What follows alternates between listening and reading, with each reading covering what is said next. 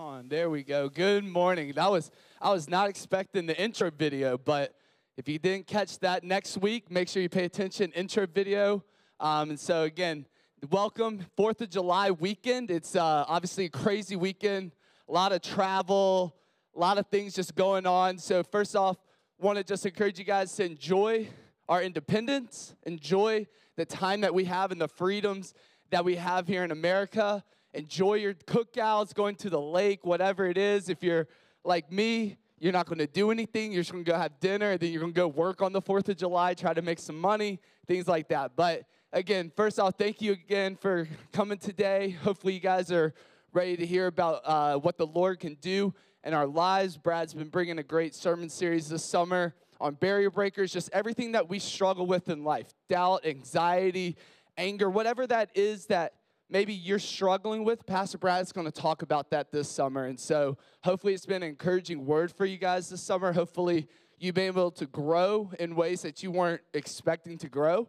Um, and maybe it's challenged you in ways that you weren't expected to be challenged in.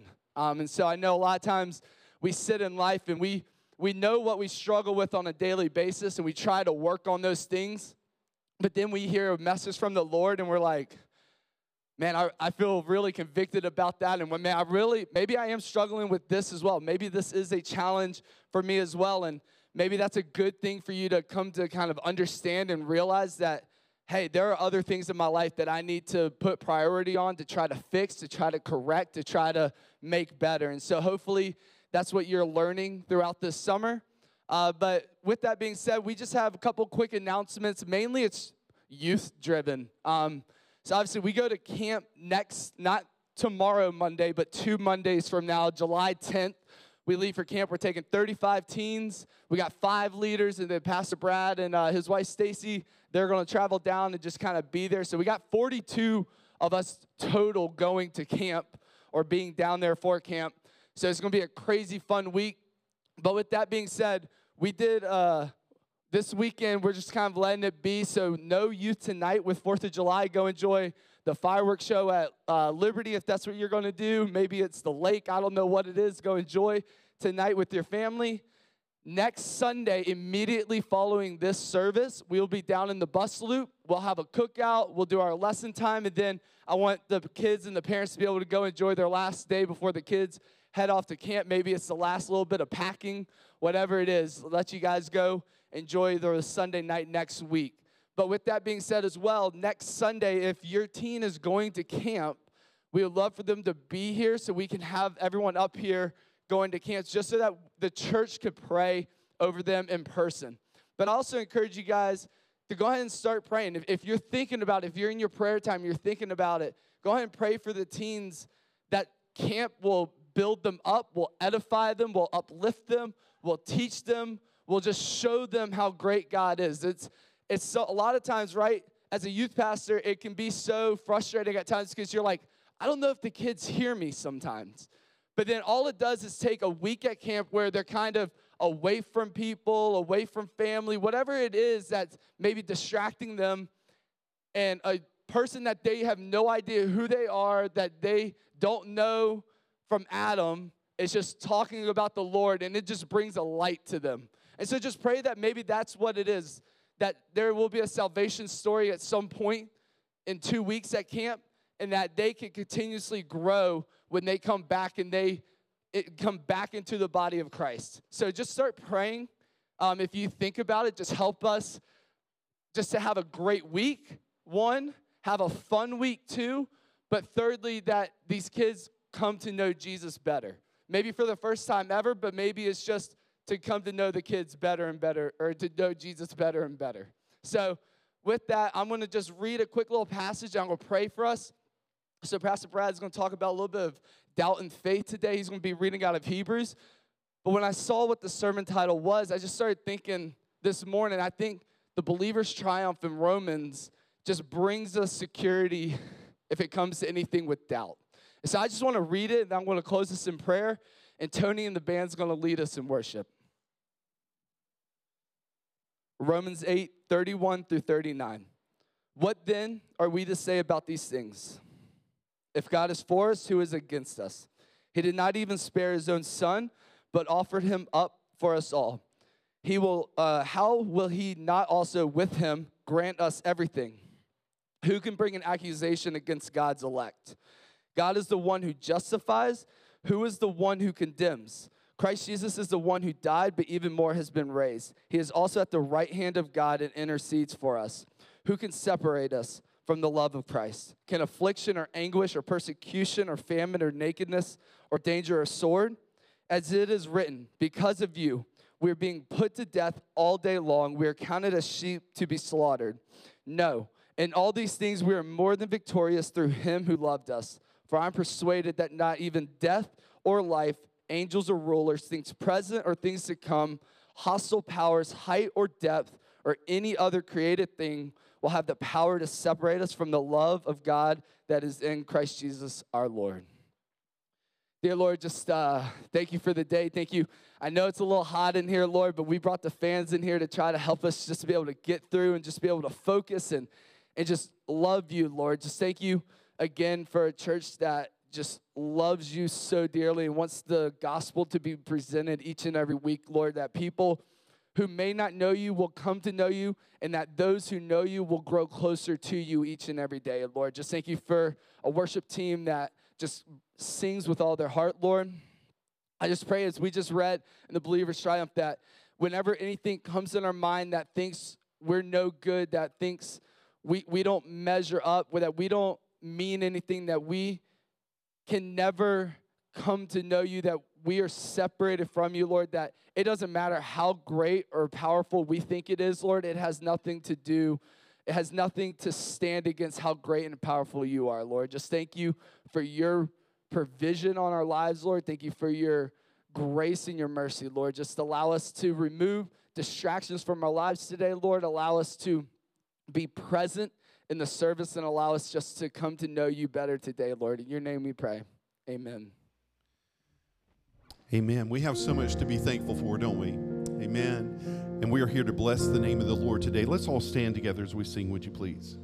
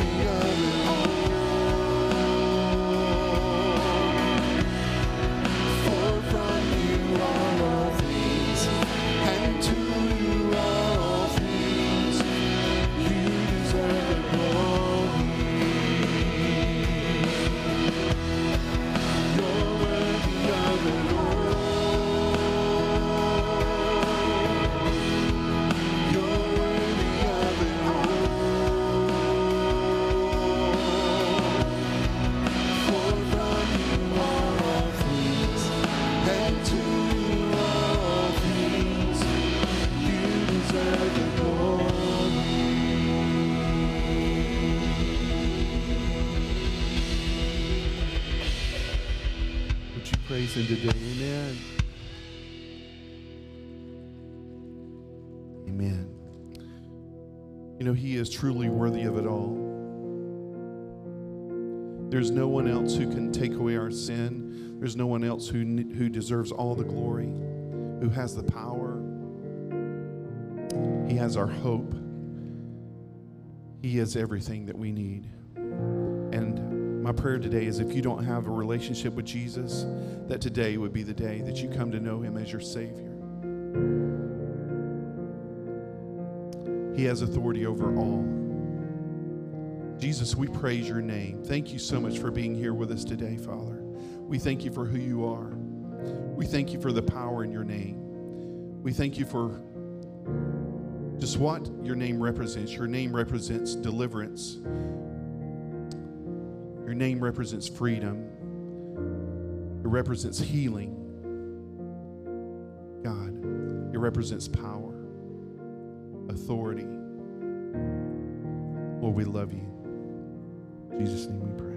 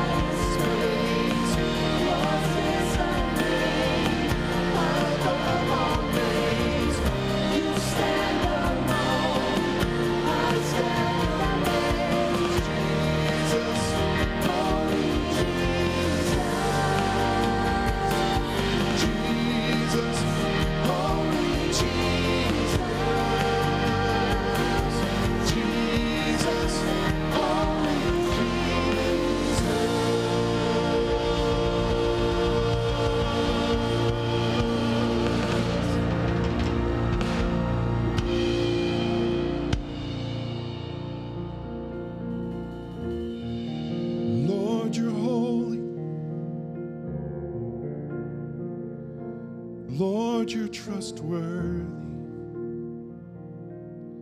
Lord, we love you. We thank you for loving us, Father. We pray that as your word is spoken today, Father, that we will listen to it, that we will apply it to our lives, Father. And uh, we thank you for your truth. It is the word that sets us free, Father. Help us to listen to the voice of truth and not to the voice of the enemy. God, the enemy has come to steal, kill, and destroy and to distract.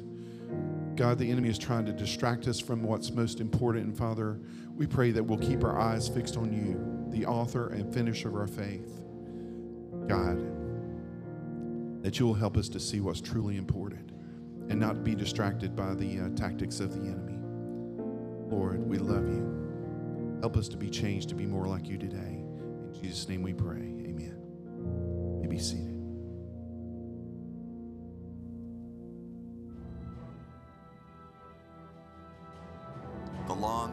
Laborious debate in the walls of the Continental Congress finally comes to an end. They have voted, they have declared independence from Great Britain. And that night by candlelight, John Adams writes an emotional letter to his beloved Abigail. Speaking of Independence Day, he writes, This day will will be the most memorable epoch in the history of America. I'm apt to believe it will be celebrated by succeeding generations as the great anniversary festival. It ought to be commemorated as a day of deliverance by solemn acts of devotion to God Almighty. It ought to be solemnized with pomp and parade, with shows, games, sports, guns, bells, bonfires, and illuminations from one end of this continent to the other, from this time forward forevermore. I am well aware of the toil and blood and treasure that it will cost us to maintain this declaration. Yet, through all the gloom, I can see the rays of ravishing light and glory. I can see that the end is more than worth all the means. But I must submit all my hopes and fears to an overruling providence in which, unfashionable as the faith may be, I firmly believe. May we never forget that we are a people who have been delivered. From tyranny to liberty, from oppression to freedom, from fear to courage. And today, above all days, may we renew our personal devotion to the giver of all liberty.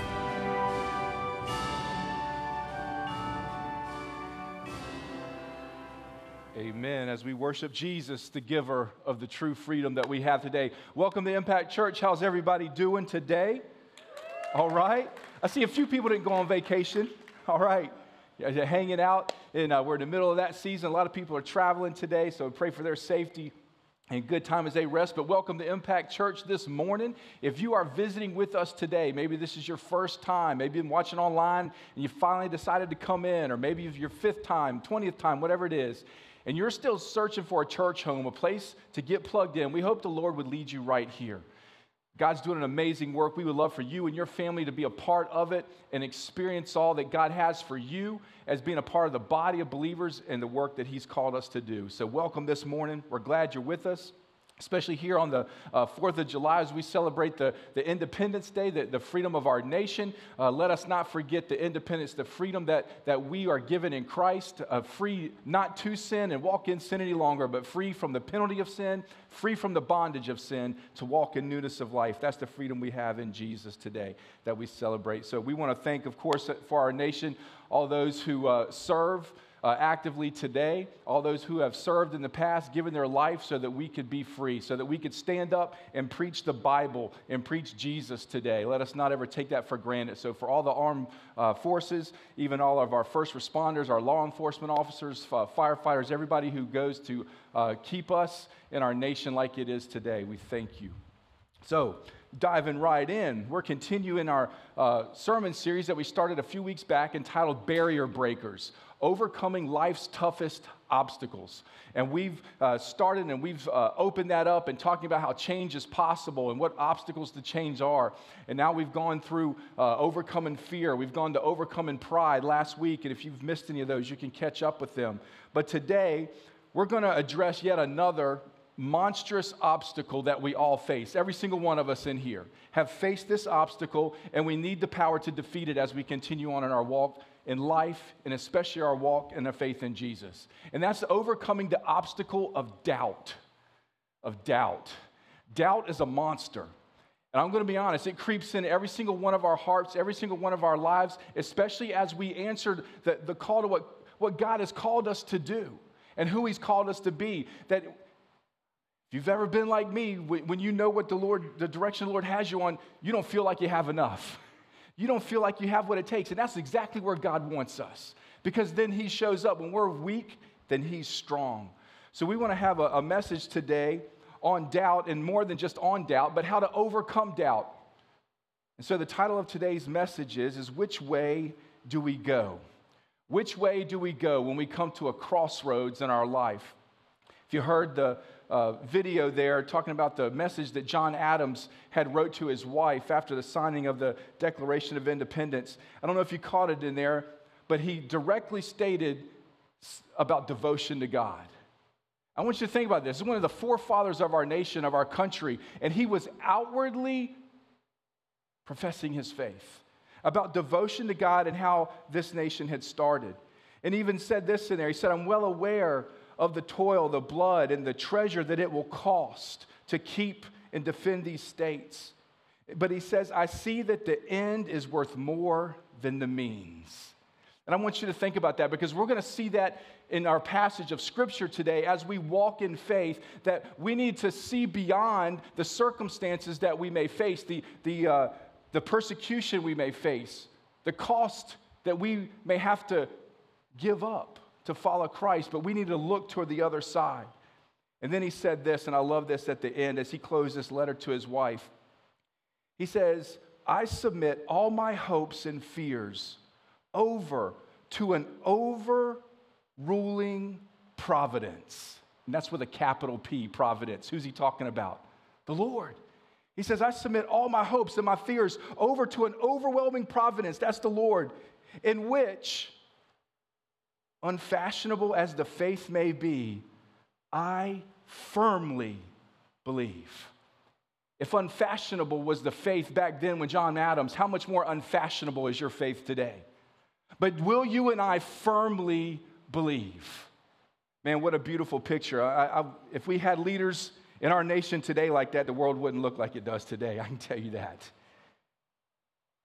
But beyond our nation, we know that coming here today, as we walk through life, that we will enter many times a crossroads.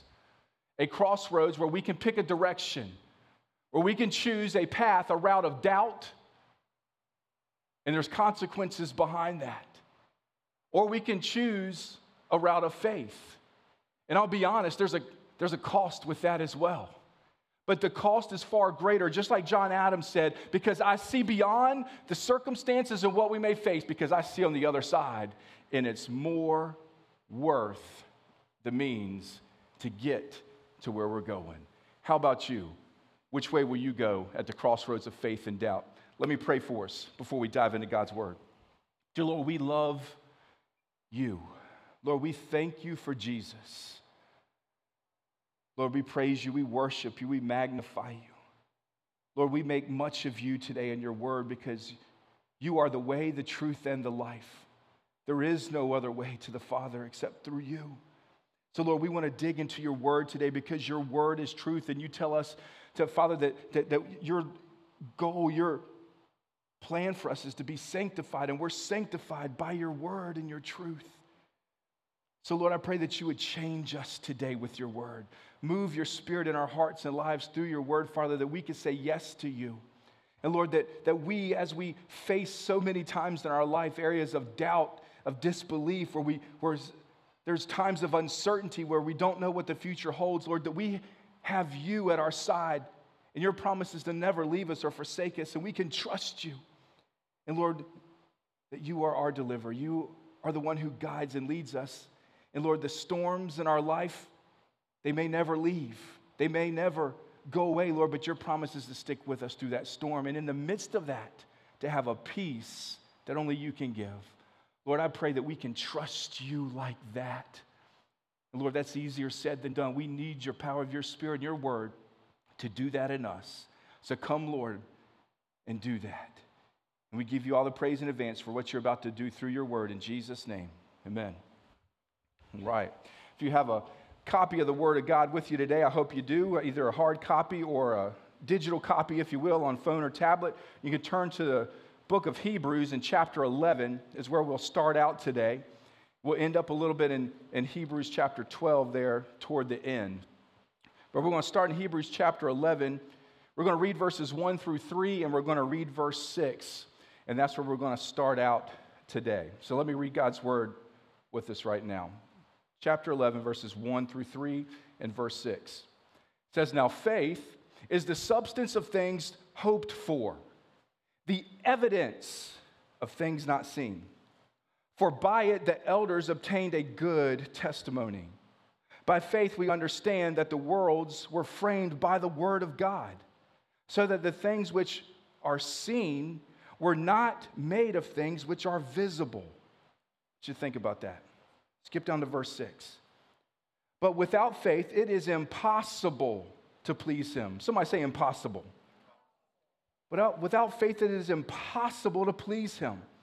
For he who comes to God must believe that he is, and that he is a rewarder of those who diligently seek him. Diligently seek him. I want you to think about that. And we're going to look at God's word here today. But first, when we're talking about overcoming doubt, what is the definition of doubt? What is doubt? We know uncertainty is a great word. And when you look up the actual definition, it says just that that doubt is a feeling of uncertainty. But as a secondary definition, it says that doubt is a lack of conviction that makes you unable to make a decision. Oh my goodness. It's a lack of conviction that leads to an inability to make a decision. And when we're talking spiritually here, what would that decision be? To trust God. That we have a lack of conviction that He is who He said He is. As a he's a rewarder of those who diligently seek Him. And it prevents us from making that step, that decision to get out of the boat and to trust God to do the supernatural, to do what only He can do. And it limits us. Doubt is a limiter. So now we see verse 1 in our passage here that we just read. It's going to tell us exactly biblically what faith is. We know what doubt is. Now, what's faith? It's the opposite of doubt. Because faith is the substance, what? Of things hoped for. And when you think about that, you know, we're, we're not talking about in Christ, we don't we have a guaranteed hope. Did you know that? Our hope in Christ is a guaranteed hope. It's not a hope like the world hopes. Like, I, I, I hope so and so may win the World Series this year. I, I hope so and so may win the Super Bowl. Whatever your hope is, that, that's just a, a circumstantial hope, like a woo, toss some stuff in the air and see where it lands. That is not the hope we have in Christ. It is an anchored hope because of his finished work on the cross. It's finished, it's done. The victory is guaranteed. So it is the substance of things hoped for, it is what we have anchored to. It's a guaranteed hope. But then it says, what? It's also an evidence of things not seen. You see, so what we have here is faith is basically the eyesight of our spiritual life. I'm going to say that again. Faith is the eyesight of our spiritual life. If our eyes bring us sight to our physical life, then faith are the eyes of our spiritual life. So if you and I don't have faith and we live in doubt, what are we trying to walk without? Sight, without eyes, without, without knowing. It's saying that faith will give us our sight. I want you to see that. Man, and, and it's unfortunate. I think the hardest thing in life to do would, would be to, to, to be blind. But those that I've been around in therapy and different things in the medical field, I've seen people that are blind. And what I've noticed is they have a heightened sense of ability in their other senses. So, though they can't see, they have an, an unbelievable keen sense of hearing. Their sense of smell is unbelievable. And it, it, just, it's a beautiful picture of though we walk by faith and not sight that we can't see. So our other sense, our spiritual sense, is going to be more keen. We're going to listen for the voice of our Lord. Our sense of hearing through His Word and through His Spirit, and when we hear the shepherd's voice, has to be more keen for us to, to go, know where we're going. Does that make sense? It's what the Bible teaches and preaches that we don't walk by sight, we walk by faith. And that's what this passage is pointing to. So, faith is the wrecking ball to the wall of doubt. You're taking notes, you can write that. You can write that in your margin because we're talking about barrier breakers and we're talking about tearing down a wall of something that's going to hold us back to keep us from experiencing all God has for us in our life. And the first thing we need to do is have this wrecking ball of faith because it will tear a wall down of doubt. And faith in Christ and through His words, the only thing that will tear this wall down. So, faith has its reasons, and we're going to see this that the Bible doesn't teach or command a just a blind, random leap of faith. Well, let me just go this direction. Let me just go this direction. No, no, no, no, no. That's not what this is talking about. Faith has its reason, and its reason is in word and hearing the Father. And then when He calls us to step out, that's when we act. And that's when His faithfulness is there to hold us up. But what we're going to have to understand is these reasons for faith, they cannot be measured, guys. They can't be measured in a laboratory, in a science lab. These steps of faith that God asks us to take will not be measured in our own human understanding. They won't be measured by what's in our bank account. These steps of faith are going to have to be just that. When we know that God's guided, directed us, moving us, we have to take that step or we'll never experience what He has for us. And doubt will hold us back. So, these steps of faith must be understood. Here's the key spiritually. They're not blind. They are spiritually led steps of faith where you still are, have uncertainty or you don't know the answer. You'll still have doubt, but you can rest and trust in the God who's called. Let me, it's a good time for me to put James chapter 1 in front of you. James chapter 1, verses 5 through 8. And I'm going to read to you out of the NIV this time. It says, If any of you lacks wisdom, you should ask God, who gives generously to all without finding fault, and it will be given to you. But when you ask, you must believe and not what? Doubt. Because the one who doubts is like a wave of the sea blown and tossed by the wind. This is what gets me, guys. Listen to this. You've got to understand this. You've got to get this. That person who, the one who doubts, should not expect to receive anything from the Lord. That's in your Bible. That's not my words. And this is stepping on my toes first. The person who doubts should not expect to receive anything from the Lord. Oh, Lord, forgive us for our doubt. Such a person is double minded and unstable in all they do. Anybody in this room ever been there besides me? You've doubted. You've wondered, God, where are you at? What's going on? I've taken this step of faith. I've walked out, and what, would you do? Leave me out here in the wilderness to die? That sounds like a familiar story, doesn't it? Remember the Israelites? Oh, you let us out of bondage. We're out here. We're hungry. We're thirsty. You lead us out here to die. We'd be better off in Egypt. What? Yeah. That's what we do, isn't it? That's what I do. But God wants us to step out. So, this substance of things hoped for. In other words, it's not a substance of something before you, and then you take the step. Because if the, if the substance of something is set before you, it doesn't take any faith to do that. Even the unbelieving will take that step. But how many times do we as believers want to see the substance before we take the step? See the substance, then I'll take the step. I want to see what I'm hoping for, God, before I take that step, before I trust you. That's not how God works. That's not it. Where we trust, where we can't see, we can't touch, when we don't know but we know what God says and who He is. So we step out in that faith. So it's the confidence of what we hope for. It's the evidence, it's the assurance of what we do not see. And we know what evidence is because even if you've never been in a courtroom, you watch TV and you've seen plenty of courtroom shows, haven't you? And, and what's necessary to bring a conviction or to acquit somebody of innocence? What's necessary? Evidence. What kind of evidence? Just so and so, brother so and so's word or so and so's word? Eh, not all the time.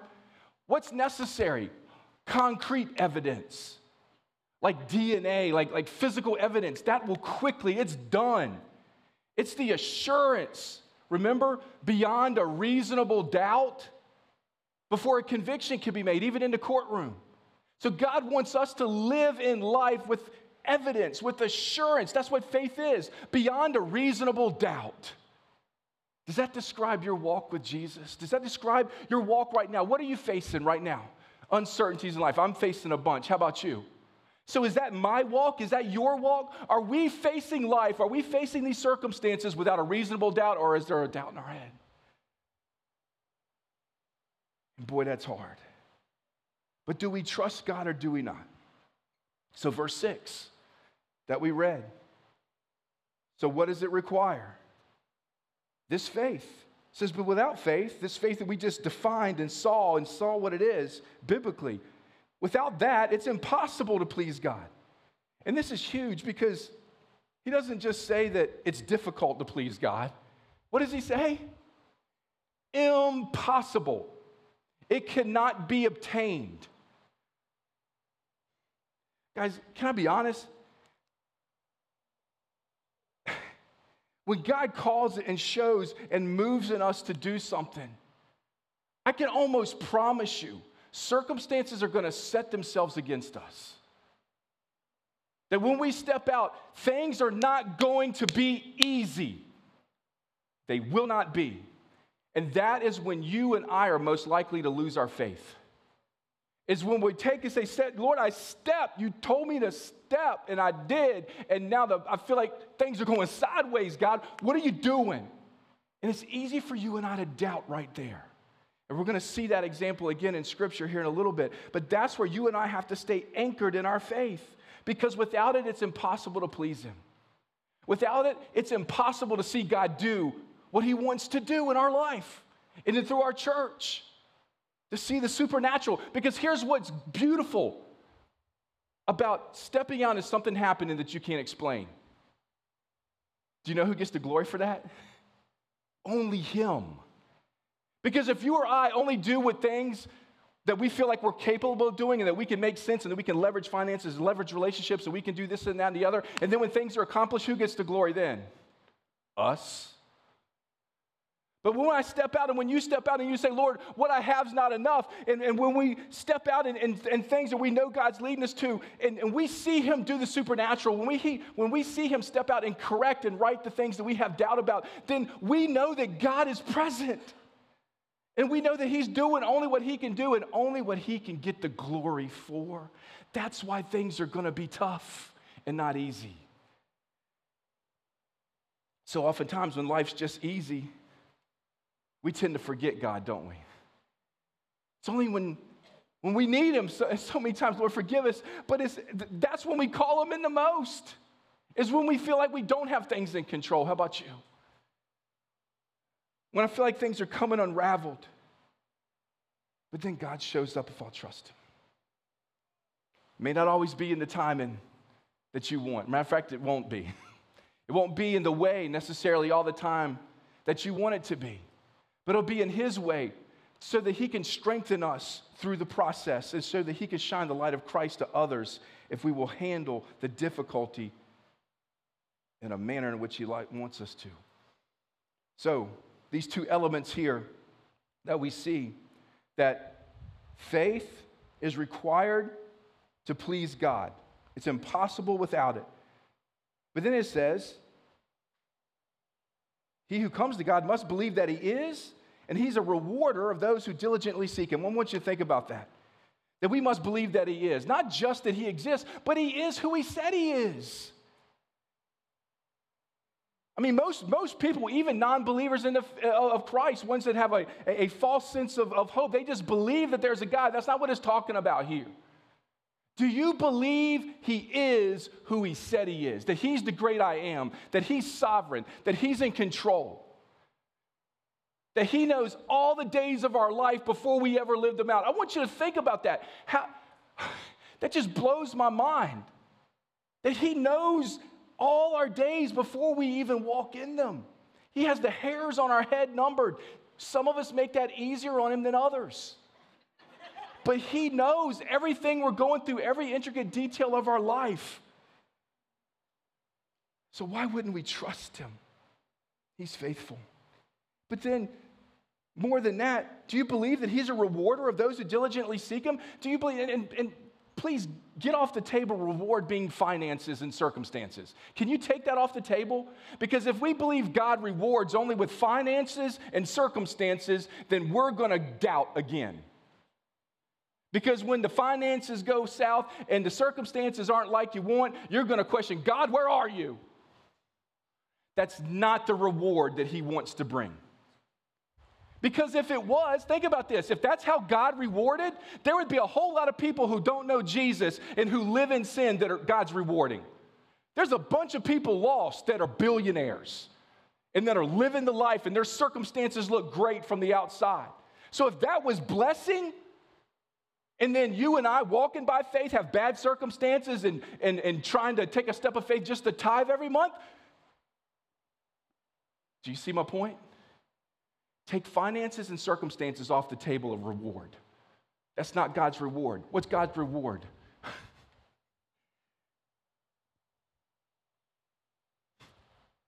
to see Him use your life, to see Him move and walk and do things that you and I can't take credit for. To see God show up and, and, through us and through our testimony and through the ministry that He's called us to, to see other people come to Christ, that's reward. Even in the midst of persecution, even in the midst of bad circumstances, even in the midst of struggling in finances, yes, God's blessing and rewards is there.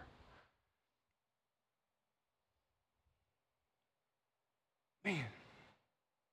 So, what does that look like to give all that up, to follow him? Verse 24 through 26 in chapter 11 gives this picture of Moses, and we don't have time to go through all the chapter and see this um, hall of faith, if you will, the faith chapter of chapter 11 and everybody that is talking about. And I hope you go back and read that later and then dig deeper and, and read their stories out of the Old Testament. But I want to point this out in verse 24 through 26. It talks about Moses.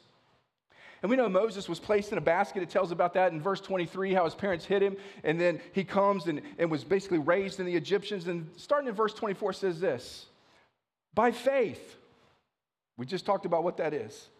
By faith, when he became of age, Moses refused to be called the son of Pharaoh's daughter, choosing rather to suffer affliction with the people of God than to enjoy the passing pleasures of sin, esteeming the reproach of Christ greater riches than the treasures in Egypt, for he looked to the reward. You see what we just talked about right there? He looked to the reward. What? Was the reward the treasures of Egypt, the finances? No. Was the reward the circumstances, the lack of persecution? No. What was his reward? Looking forward to what God's called him to do and what was to come. That was it.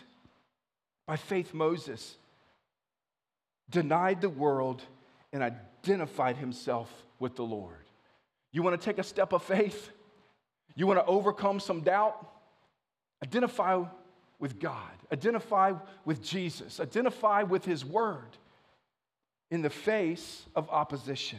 That's what Moses had did. And we know what Moses got to see. What, what did Moses experience? Think about this. Did Moses see the supernatural happen? You better believe it. Had Moses not done this, had he stayed in Egypt, sided with Pharaoh, would, would Moses have seen God do the supernatural? No. He sided with God and watched God do the unimaginable. He's the one who, who's, I mean, can you imagine throwing down your staff for the first time and be like, man, I hope this works, throw it down, I mean, it turns into a snake. Like, would that work? and then you see the, you know, the, the Satan's crowd kind of match the signs and wonders, but then to stand at the edge of a Red Sea and, and hold out that same staff and to see the waters part, to do the unimaginable, see God can do what only He can get the glory for. And that's what he saw because he decided to stand with God and separate himself from the world.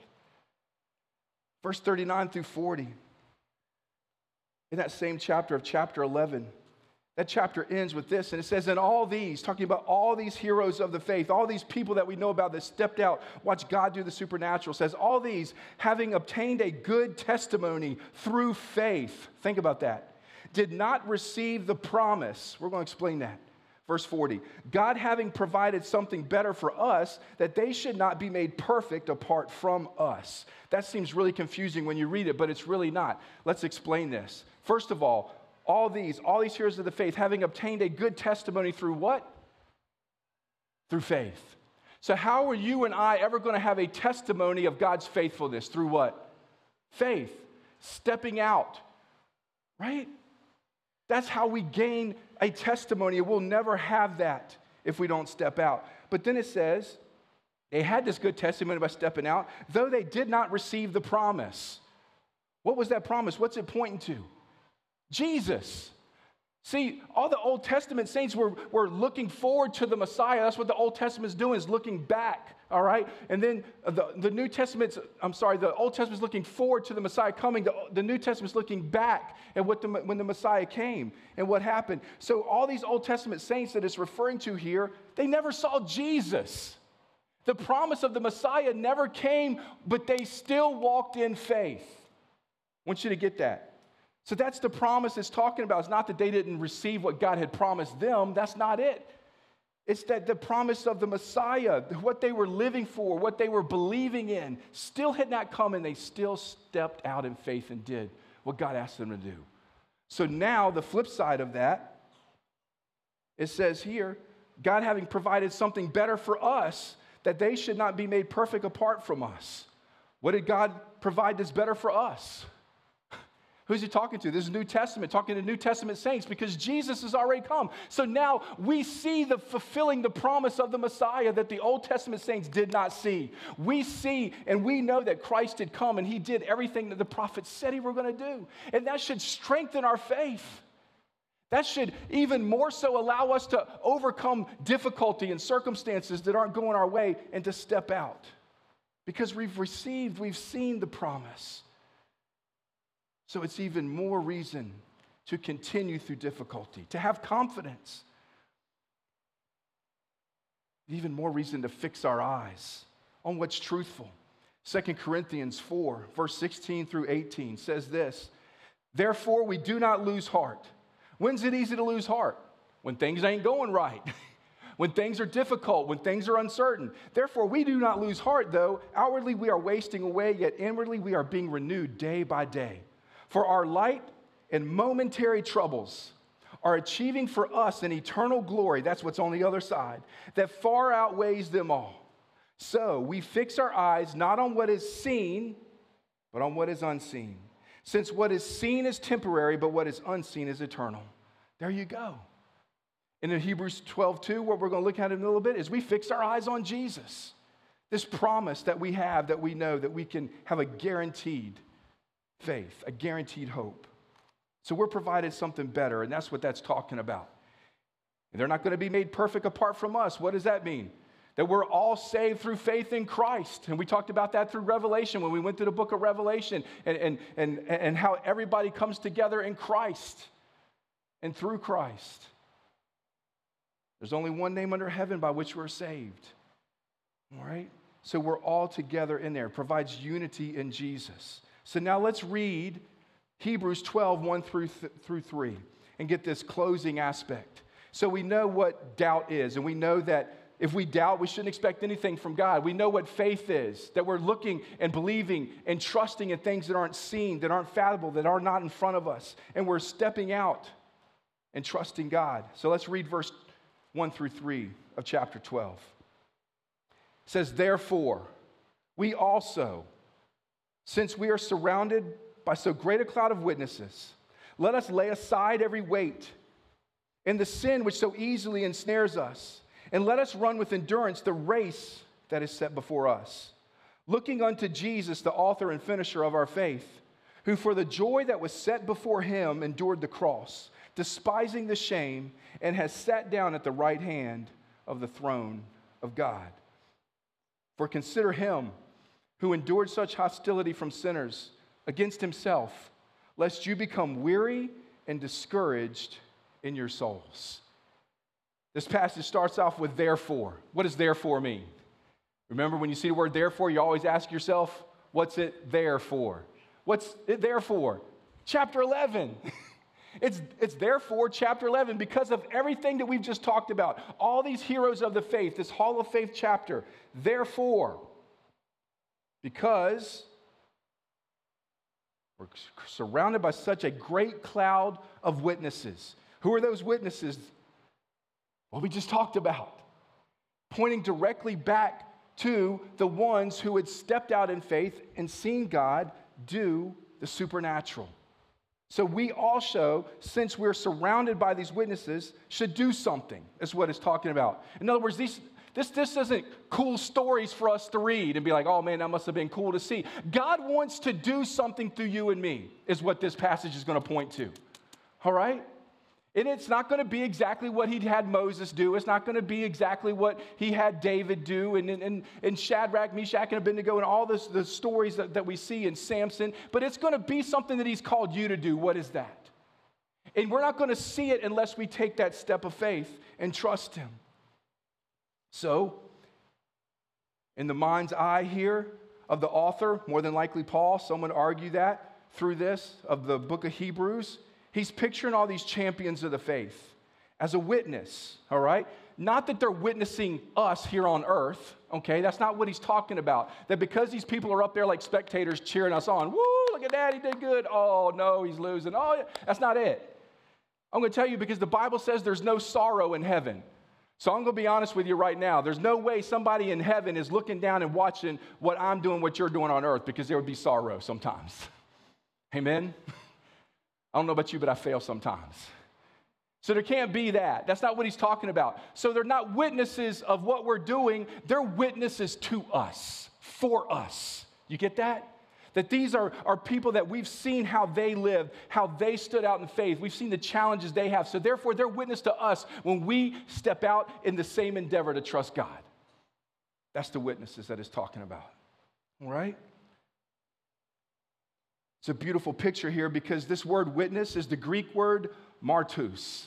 It's where we get the word martyr.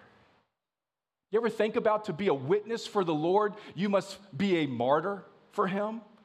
We know that many uh, of these people that we saw and read about in the Old Testament, how about all the, the um, disciples, how they had to give their lives for the faith? You want to talk about a radical change?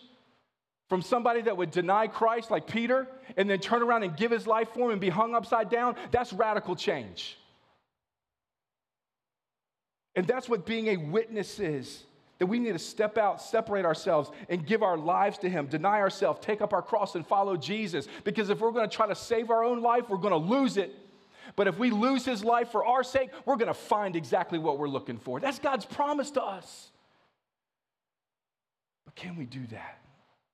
So, that word witness is where we get our word martyr. Boy, that changes things, doesn't it? It makes you not look forward to sunny skies and following seas the rest of your life. To be ready to stand. That when the day of evil comes to stand firm, why, why would there be a, a, a spiritual armor necessary if everything was going to be hunky dory when we came to Jesus? We wouldn't need any armor. But we're called to put it on because the days are evil and the attacks are coming. But then there's a couple things we got to cast off because it says we're on a race. How many of you have ever run a race before? Anybody ever run a race? Maybe some of you in here just run all the time just to run. I don't understand that. The Bible says that only the wicked run when no one chases them. But anyway, but some of you like to run. But if you're going to go out on a long run, what do you not want to do? Carry on some big old backpacks and weights. All right? You want to do the opposite. You want to lighten yourself up so you can run the distance. And you don't want something holding on to you and, and, and latching on to you. You want to get off the stuff that's tangling you up. You want to be free to run. And that's the picture God's given here. So there's a couple things we cast off what? Every weight that what? Lay aside every weight and the sin that so easily ensnares us. And that's the word entangles if you have a different version, that holds us back. So we know there's sin that can entangle. We'll talk about that just a second. But there's a weight that we can cast off that doesn't necessarily have to do with choices and, and do's and don'ts. So let me ask you is there something right now that's holding you back from running the race that God has put before you? That may look different for every one of us on, on, what that thing is, but I can promise you, one of the main things that will weight you and I down from running the race that God has set before us is doubt. It will weigh you down. It will hold us back. We will not step out like God wants us to. So we got to cast off a weight. We got to get rid of that burden. And how about the sin that so easily entangles? I don't know if any of you have ever played any kind of sports and stuff, but basketball and football I've played a lot of, so I know a little bit about that stuff. And when on the football field, especially when you're on defense, you're trying to tackle the guy with the ball. Y'all with me? Some of y'all may not like football, but y'all can get that part anyway, right? You're on defense, you're trying to stop the guy with the ball. But there's going to be some other dudes on the field trying to prevent you from getting to the guy with the ball, okay? And these guys are going to come block you. These guys are going to try to come entangle you and hold you up. And what is a good defensive person taught by a good defensive coach how to do? Get off your block. Rip, swim, bull rush, whatever you got to do, get off your block. You don't want to sit here and dance with this dude, and, and, and then the, he, the ball carrier runs a touchdown. You lose. We got to get off our block spiritually. There's an enemy that wants to come and to entangle you up and tempt you to do so. There's a world that's enticing and that, that looks blingy on the outside, but on the inside, it's things that'll lead you away from Christ and tangle you up. Here's the biggest one because of triangular attack. Yes, we have an enemy. Yes, we have the um, temptation of the world. Here's the biggest thing you're in my own sinful depravity, you're in my own desire for pleasure, for self. That's what'll tangle you and me up. You see, it's easy for us to, to put the blame on Satan. That's what Eve tried to do. It's easy for us to put the blame on the world and others. That's what Adam tried to do to Eve. When the whole reason they did what they did, the whole reason you and I do what we do, it's not Satan's fault. It's not the world's fault. It's my fault and it's your fault for saying yes to the things we need to say no to, for saying no to the things that we need to say yes to. It's our fault. James tells us that it's our own depravity. And I mean, uh, we got this backwards kind of mentality. There's this push in the world that makes think, oh, we gotta, we gotta cast demons off people so they'll stop sinning. Let me tell you what, that is not what the Bible teaches. James teaches us that we're each sin and fall into sin when we're drug away by our own desires. It's not the devil made you do it mentality. Okay? Yes, demonic possession is real and there's times for that. But think about this. If we cast the demon out of somebody and they don't have the Holy Spirit that can guide and direct them to give them the only opportunity they have not to sin, if we leave that house empty, what does the Bible say we just did? We set them up to be worse because the Bible says that demon leaves and it comes back and finds the house cleaned up and nothing's there, meaning the Holy Spirit of God's not there, then it brings seven more evil than itself. It's not a devil made you do it. It's a sin. My nature, your nature makes us do it. And yes, then there's, when we fall into sin, then there's other influences we can have outside of that. But it starts with us. I like to say we do deliverance ministry every week here at Impact. You know where the deliverance ministry is? In the gospel and the word of God. That's deliverance right there. The Bible says when his name is preached and spoke that he must flee, the enemy must flee. It's deliverance every week if people would accept Christ in the gospel. Here we go. So, this witness is a martyr. We must cast off a weight, get off our block, get off the sin that so easily entangles us. Heard somebody say before, be killing sin or sin will be killing you. That's what this is pointing to right here. And we don't have the power to do that except through the power of the Spirit of God in us. It's Galatians, like we've talked about so many times. Live by the Spirit so you won't gratify the desires of the flesh. All right? So, what's this race? What is this talking about? That God has set before you, God has set before me, every single one of us, a race, and we must run it. And it's going to take commitment, it's going to take effort. Being passive never wins a race, being lazy never wins a race. God wants us to run the race and to finish it. And he tells us right here in this passage in chapter 12 what it's going to take to finish is endurance. It takes endurance. In other words, it's going, there's going to be some opposition. It's not going to be easy. When you look at the Greek word for endurance here, hupomone, it literally means not an idea of just sitting down patiently and accepting the things that are going on, but overcoming them and mastering them. That's endurance biblically. It's an unhurrying yet undelaying action that stays steady and refuses to be deflected no matter what life throws at you. Even Paul talked about it in Acts 20. because he used this word race so many times. And this Greek word race is agone, and it literally means conflict or struggle. I want, I want you to think about that. Race, a conflict or a struggle. And Paul used it so many times. And he used it in Acts 20 when he said, I consider my life worth nothing. If I could just finish the race, if I could just finish the conflict, finish the fight that I'm in, and complete the job that the Lord Jesus has given me, the job to tell other people about his grace and his mercy, about the gospel, about the truth of his word. Is that yours? Is that, is that my mindset? Because having this type of endurance, casting off these weights, getting off our blocks of entangled sin is what's going to allow us to finish the race, to run the race of faith, and to break doubt. Keeping our eyes on Jesus, there it is again. Looking unto him. Why? Because he's not only the author of our faith, he starts it all. We can't take any credit for any of it. There's no not works by which you were saved. It's the finished work of Jesus on the cross that we can even have salvation, that by which we're justified. So, yes, he's the author of our faith, but then he's also the perfecter. He's the finisher of our faith.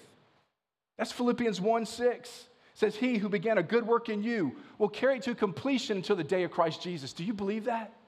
Do you trust that right now? Because I know so many times and ways that it's hard to believe that.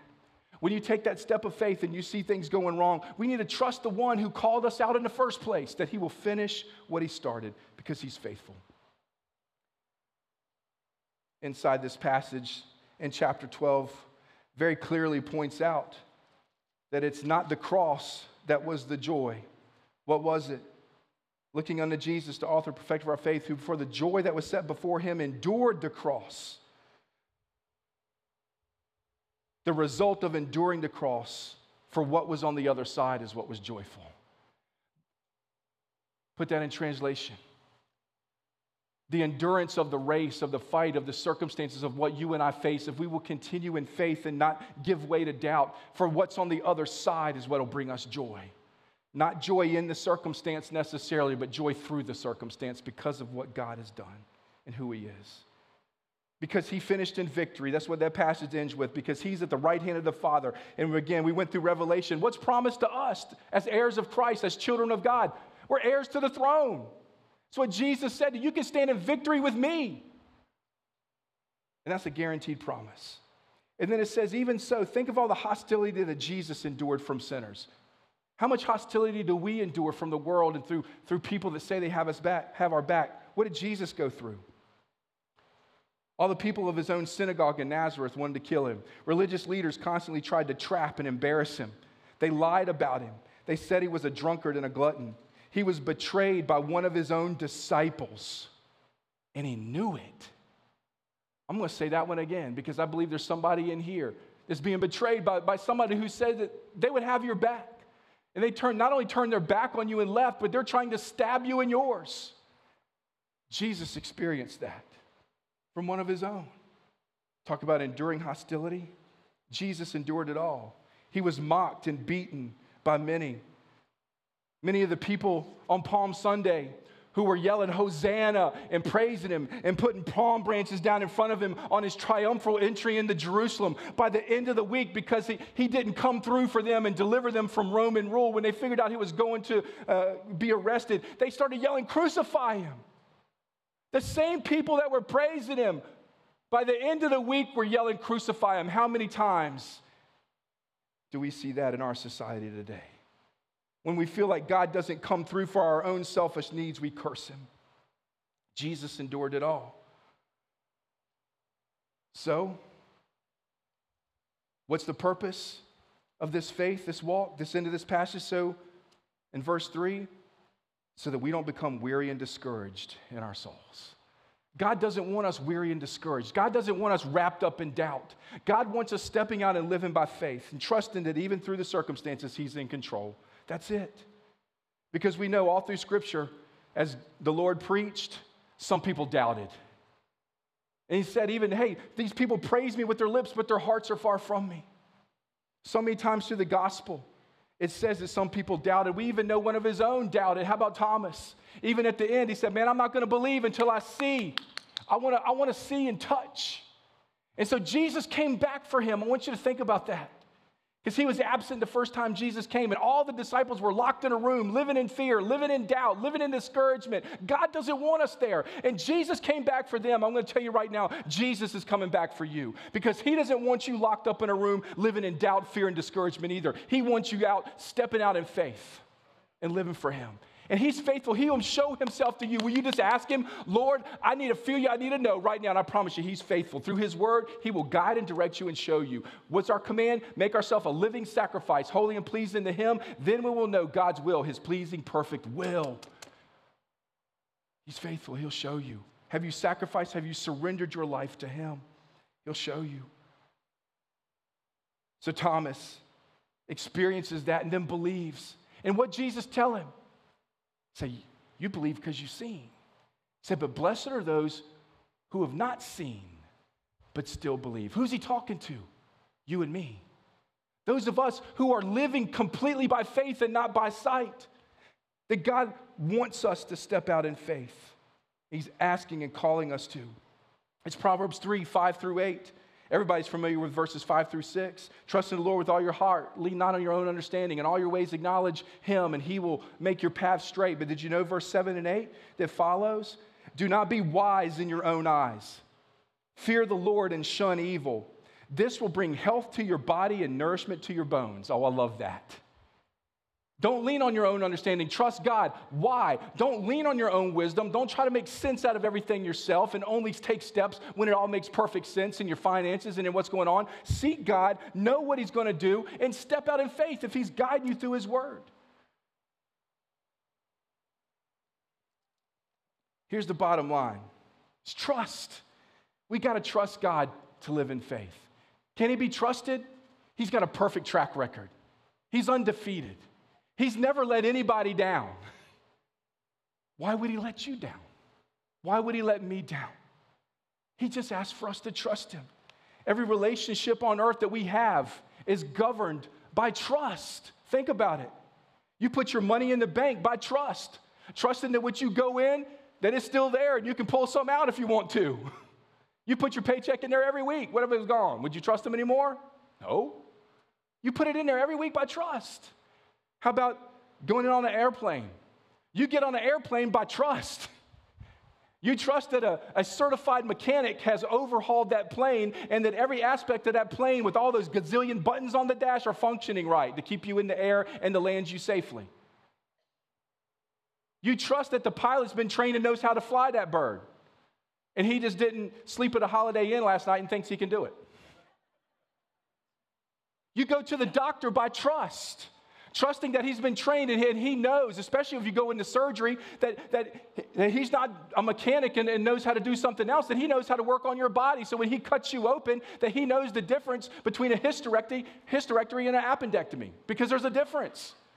And you trust him to know that and to do the right things. You trust the pharmacist every time you go and you take that scribbled note the doctor um, wrote something on that looks like a chicken scratched on it. And you put it in front of the pharmacist's face and he sends you home with some, with some chemicals and says, take this three times a day. That's trust. What would it look like if we trusted God like that?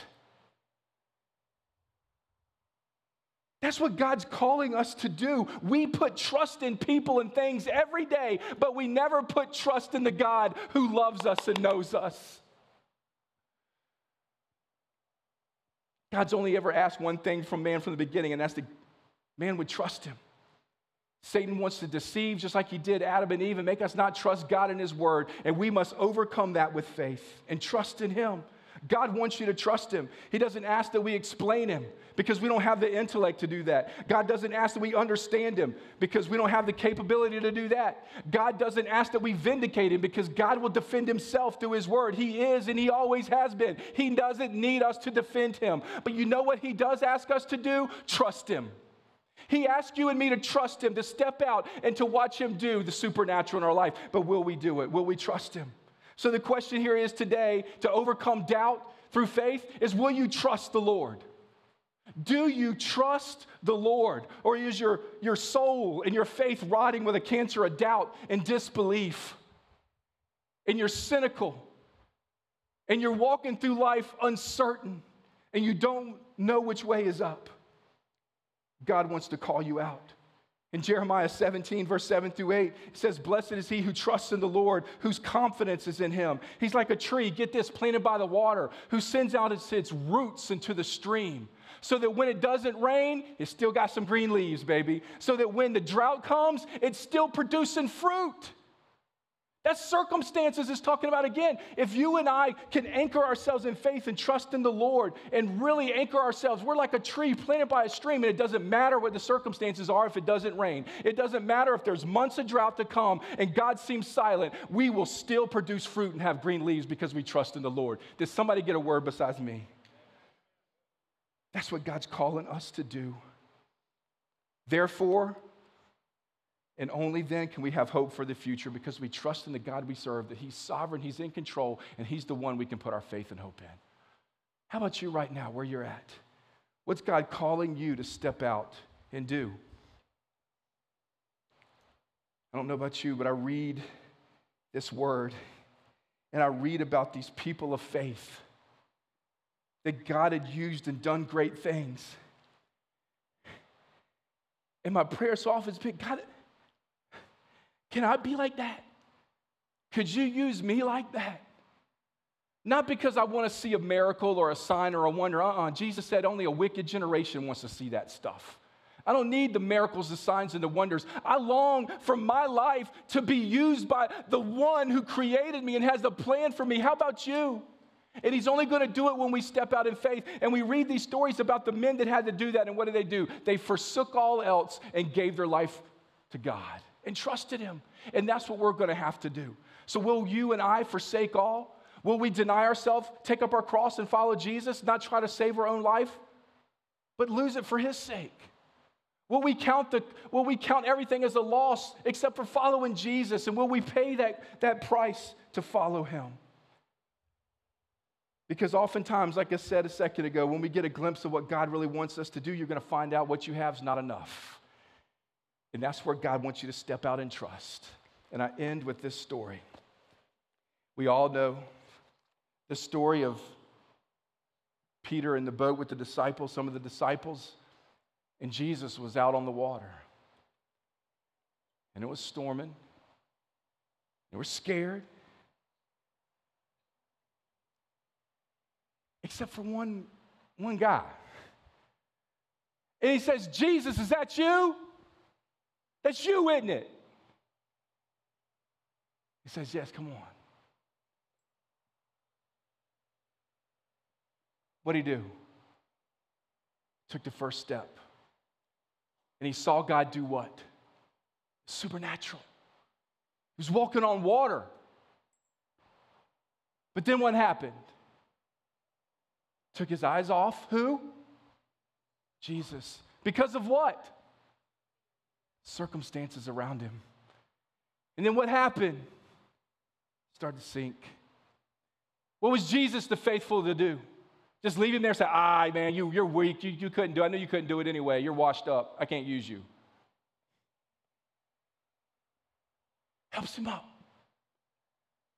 Gets him back up on top. And then what does he say to him? Oh, you have little faith. Think about this for just a minute. There was other people in the boat. Peter was the only one that shouted out in faith to Jesus. Is that you? Peter was the only one who stepped out of the boat. Peter was the only one that walked on water for a while because he kept his eyes on Jesus for a period. Was he the one of little faith or was the ones in the boat? Probably actually the ones in the boat. But why would Jesus say this to Peter? Because this, and this is what he wants to say to you and me. When we take the first step, oftentimes we're going to be in a storm. And the circumstances aren't going to be great and they're not going to look favorable. And it's going to be easy for you and me to start to doubt and not trust the Savior who's right there and we'll start to sink when we take our eyes off Jesus. So God is encouraging, Jesus encouraging us, encouraging Peter to, hey, once you take that first step out, it's not gonna be easy. I want you to trust me no matter what the circumstances are. Keep your eyes on me and watch me do the supernatural and break down the wall of doubt that wants to hold you back. That answers the question of which way should we go. Let's close bow our heads, close our eyes right now. What is God speaking to you right now that He wants you to do and step out in faith right now? If you've never done so, I can tell you what the first step is. That's step out and trust Jesus with your life. Have you surrendered? Have you committed? Have you entrusted your life to Jesus yet today? In other words, what I'm asking is, are you saved? I'm not asking, like, have you been to church before or, or have you prayed a prayer before? I'm asking, have you really, truly given and surrendered your life to Jesus, where you're walking with Him? If you haven't done that, I want you to do that today. That's your first step out of the boat to come to Jesus. And He's faithful. And the beautiful part is Romans 5 8, that God demonstrates His own love for us in this, that while we're still sinners, Christ died for us. That we don't have to get our life right first to come to Jesus. We just come to Him, surrender to Him, and then He'll do the work in your life that needs to be done. Will you trust Him for that? Step out of the boat to Him today if you haven't done that already. Or maybe you say, Brad, I've walked in and out of church doors a lot in my life, but and I've even walked with him before. I, I, I, know I committed my life to him as a Christian, and God was doing amazing work in my life, and I was on fire for the Lord, but lately I've drifted, I've walked away. And like the prodigal son, I want to come running back to Jesus right now today. If that's you, I want you to take that next step. And what you'll find is Jesus is right there waiting on you. Will you do that today and rededicate your life to Him? If you want to entrust and commit your life to Jesus for the first time or rededicate your life boldly and unashamed right now, just do business with God from your heart to God's heart. Just say, Dear Lord, I admit that I'm a sinner. God, I've messed up. And I'm in need of you, my Savior. Lord, I've been running for a long time now and I'm done. I'm tired of running. I'm tired of trying to do life on my own. I'm coming, I'm surrendering all at the foot of the cross. Thank you for sending your only son, Jesus, God in the flesh, to die on that cross. His body was broken, his blood was shed that I could have life. And Lord, that he raised from the grave three days later, like he said he would do, like prophets told he would do all through the New Testament, proving that he is God and that he's not defeated, he's not dead. In fact, he's alive and he's standing in victory over all hell, death, and the grave. And Lord, right now, I want to claim and live in that same victory right now, all the days of my life. Lord, I need it, and my family needs it. And Lord, my commitment to you is from this day forward, with every step I take and every breath I make, will only be for your glory. Thank you, Lord, for saving me. Every head bowed right now, every eye still closed. If you did that right there, you committed your life to Christ or you rededicated your life to the Lord boldly and unashamed, decision between you and the Lord, would you just raise your hand? I'd like to pray for you. Know the decision you made, and ultimately, this is a stand for you and God. You put your hand down. We're going to end our service like we do every week, and I'm going to ask you to put action with your feet to what God's done in your heart through His Word, whatever that is. Maybe you made a decision for the Lord right here. Maybe you raised your hand, maybe you didn't. Maybe you're in here and you said, Brad, I'm going through a, I'm going through a storm. I'm going through some difficulty. I've got a lot of doubt in my life. Maybe over some uh, a relationship gone bad. Maybe over finances of work. Maybe over um, whatever it is, health concerns. And you want to pray with somebody. There's pastors up here. We can pray with you, or you just want to come and you don't need us. You just want to do business with Jesus. I want to ask you to, to come whatever that is. Maybe you want to join the church. Maybe you want to talk about getting plugged in and serving. Whatever it is, let's stand to our feet. Let's sing with all our heart, with all our voice, and let's come right now as the Lord leads. Just whatever it is, just say yes to Jesus and just come.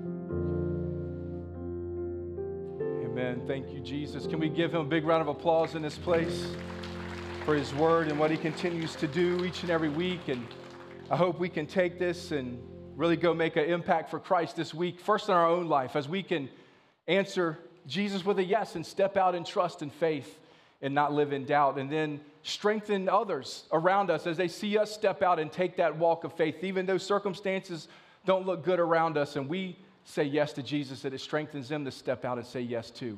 Lord, help us to be that and do that. So take this word. Let's go make an impact. Bring some people to church next week. We did find out that the air conditioning is broken here. Duh as if we didn't know that for three weeks. So the good news is they know what's wrong. There's a belt they need to put on. The question is when they're going to do it. So um, I don't know whether the part's on back order or whatever. I just went 13 miles offshore yesterday, day four yesterday, and uh, there's 13, no lie, 13 tankers 13 miles offshore anchored, stacked with stuff to bring into the United States that they can't come in. So maybe the belt's on one of them. I don't know. Um, but anyway, so it will get fixed. They know what's wrong. So hopefully uh, we put fans in. It's better this week than it was before. So anyway, grab somebody, bring them to church next Sunday. Go make an impact for Jesus. See you next week.